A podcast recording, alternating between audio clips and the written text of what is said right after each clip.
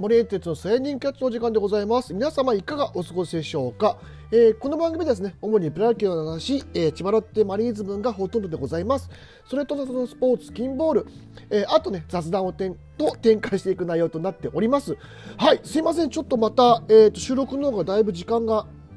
えー空いてしまいまして、ちょっとね、えー、と僕個人の方でいろいろ事情がありましてあのこんな感じになってしまって大変申し訳ございません、まあ、あの楽しみにしていらっしゃる方が いるかどうかは別としてですね。あのすいません。ちょっと収録の方が、えーおざなになっておりました、えーお詫びしたいと思います、はい。えーまあ、そんなことが ごめんなさい。ある間にですね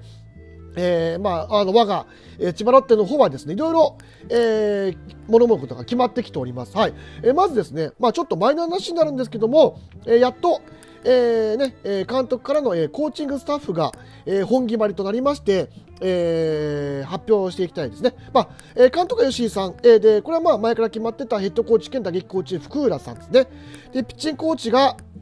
えージョニー黒木と、えー小野慎吾、あの、ごめんなさい、継承略でいきます。の2人、えー打撃コーチ、えー専任で村田修一、ねえーバッテリーコーチで金沢金沢ですね、はい、元ロッテの金沢、えーがバッテリーコーチ、戦略コーチとして、えー、とマック金子さん、はい。えー内野守備そう兼、えー内野守備兼走塁コーチ小坂誠、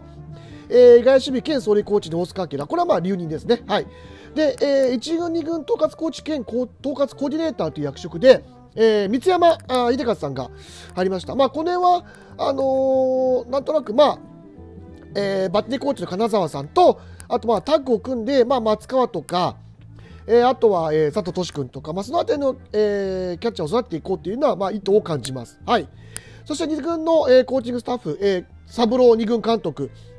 で、えーチーフ投手コーチに大谷、えーと、海坊主の方の大谷ですね。はい。えー投手コーチに大隣、えー打撃コーチが2人ですね。堀光一と、あと栗原健太が、えー楽天から、えースカウトやってましたけども、えー入ってきました。えーで、バッテリーコーチが福沢陽一。はい、えー内野守備兼走塁コーチが根本ですね。はい。えー外野守備兼走塁コーチが諸角。この辺は、まあ、変わってないです。はい。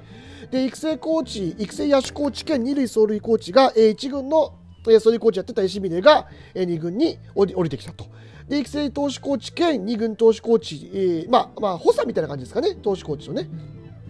えーえーの中で、えー、と松永、えー去年ね、え引退しました松永が入りまして、えートレーニングコーチに菊池さんといった内容となりました。まああのーえーまあ三郎さんが本当に、えーね、か2軍監督になって割となんかその辺のところからまあ、持ってきたのかなっていう風な、まあ、コーチ陣容なのかなと思ったりもします。まああのね戦略コーチの金子さんは、まあ、吉井さんラインだなと思うしあと打撃コーチの村田修一とかあと,、えーとね、打撃コーチ栗原さん、えーこの辺なんかは、まあ、やっぱり三郎の人脈なのかなというふうに思ったりもします。まあ、なんで、あのーずっとね、えー内部だけではなくあの外部でまあ、ある程度、えー混ぜながら、えーコーチングスタッフを決めていくのは僕も悪いことじゃないと思いますし、えー、大コーチがやっと、ねえーまああのー変わってくれたんで 僕はずっと言ってましたよね帰ろ帰ろと言っておりましたんで、まあ、この辺のところも含めて、まあ、ある程度、えー形としてはちょっと期待していこうかなと思ってます。まああのよね、ジョニー黒木さんも吉井さんのね、えーと一緒に投手コーチやってたりとかっていうので、まあ、ある程度そのえーね、情報とかっていうのは、まあ、なあとやることっていうのはなんとなく通過で分かってる部分があると思うので、はい、そういうところも含めてあの楽しみに来年ねどんだけこの、えーコーチ陣の中で選手が伸びてくれるかっていうのを楽しみに、えー来年したいというふうに思っております。それとですね、えーまああのーオスナがえー言ったのは、まあ、あの周知の事実でございます。それと、あと近藤健介が、えーソフトバンク入りで、ね、本当にあのオスナの年俸とね、えー近藤健介の年俸でね、うちの総年俸ぐらいに あのなりそうな、えー感じですけど、まあまあ、お金があるところはいいんじゃないですか？まあ、そういうこと言い出すとね、あのぼやきにしか聞こえないんで。まあ、ただあの僕は本当に来年あのソフトバンクにはならにならぬあの、えーね、意思を持ってあの挑んでいこうという気持ちはあります。ま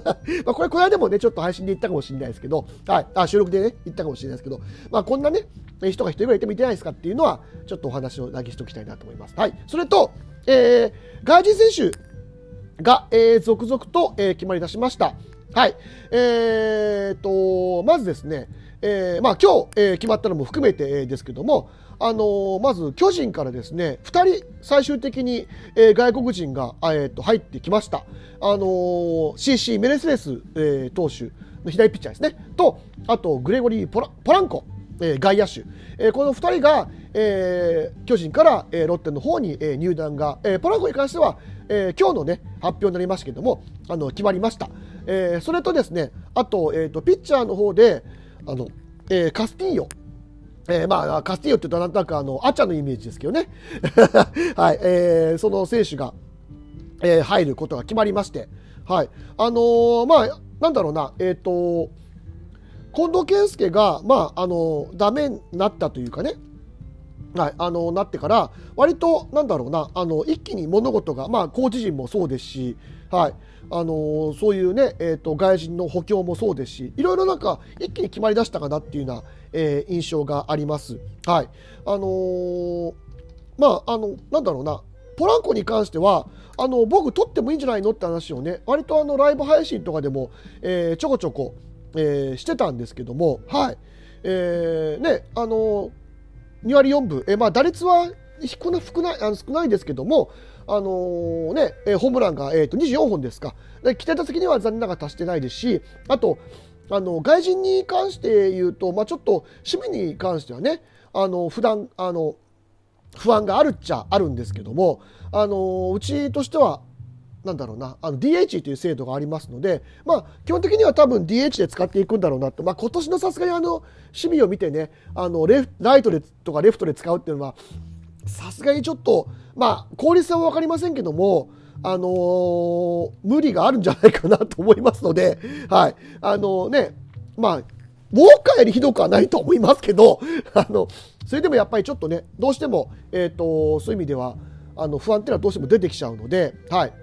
まあ、あの、そういう感じで、まあ、とりあえず、長打力があって、それなりにね、打率も残せる。で、しかも、えー、1年目実績があって2年目、えー、ある程度、まあ、あの、日本のね、えー、なんだろう、野球に慣れてきたっていうのは大きいと思いますし、メルセデスも、えー、まあ、ロメロがなんか韓国リーグに行くっていうね、話が出てまして、まあ、その代わりに、まあ、目をつけて、えー、取ったっていう、まあ、あの、平井の、どっちかっていうと、まあ、南東派に近い感じのピッチャーなんですよね。で、まあ、5回までは投げてくれるよと。6回以降はちょっとやっぱスタミナ面でわからないと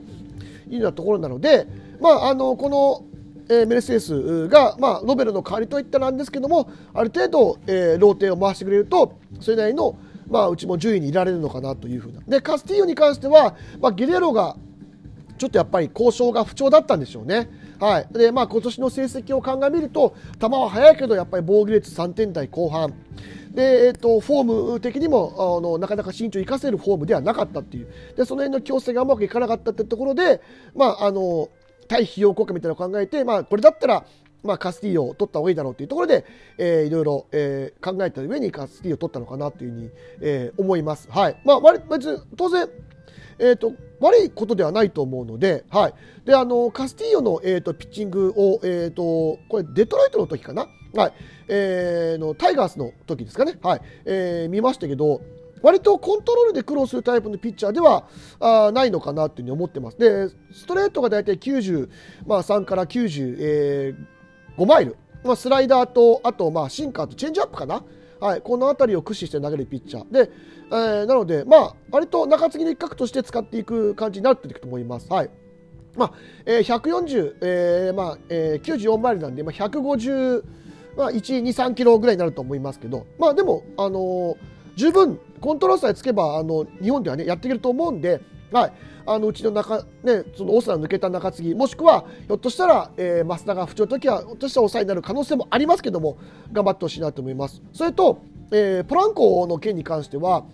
えー、サブローのね二軍監督が今ツイッターをやってましてあのかなり期待をしているようなツイートをしてます。はい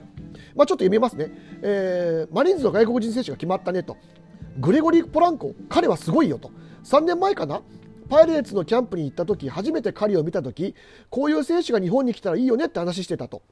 はい、こういうようなツイートをしているので、あのー、ほどうなんだろう？DH っていうになった時にその、ね、例えばうちにいたレアードみたいにそう DH になっちゃうと打てないっていうタイプのバッターっていると思うんですけど、まあ、今のこのツイッターを見てる限りではそういうような感じじゃないと思います。なので、サブロがこれだけ期待してるんだったら僕らも期待せざるを得ないですよね。はい。なので、あの、ポランコに関してはいい補強だと思って、えー、これからね、注視していこうというふうに思っております。はい。えー、というわけで、えー、今日はちょっと補強いろいろ決まるというような、え、テーマを持ってお話をさせていただきました。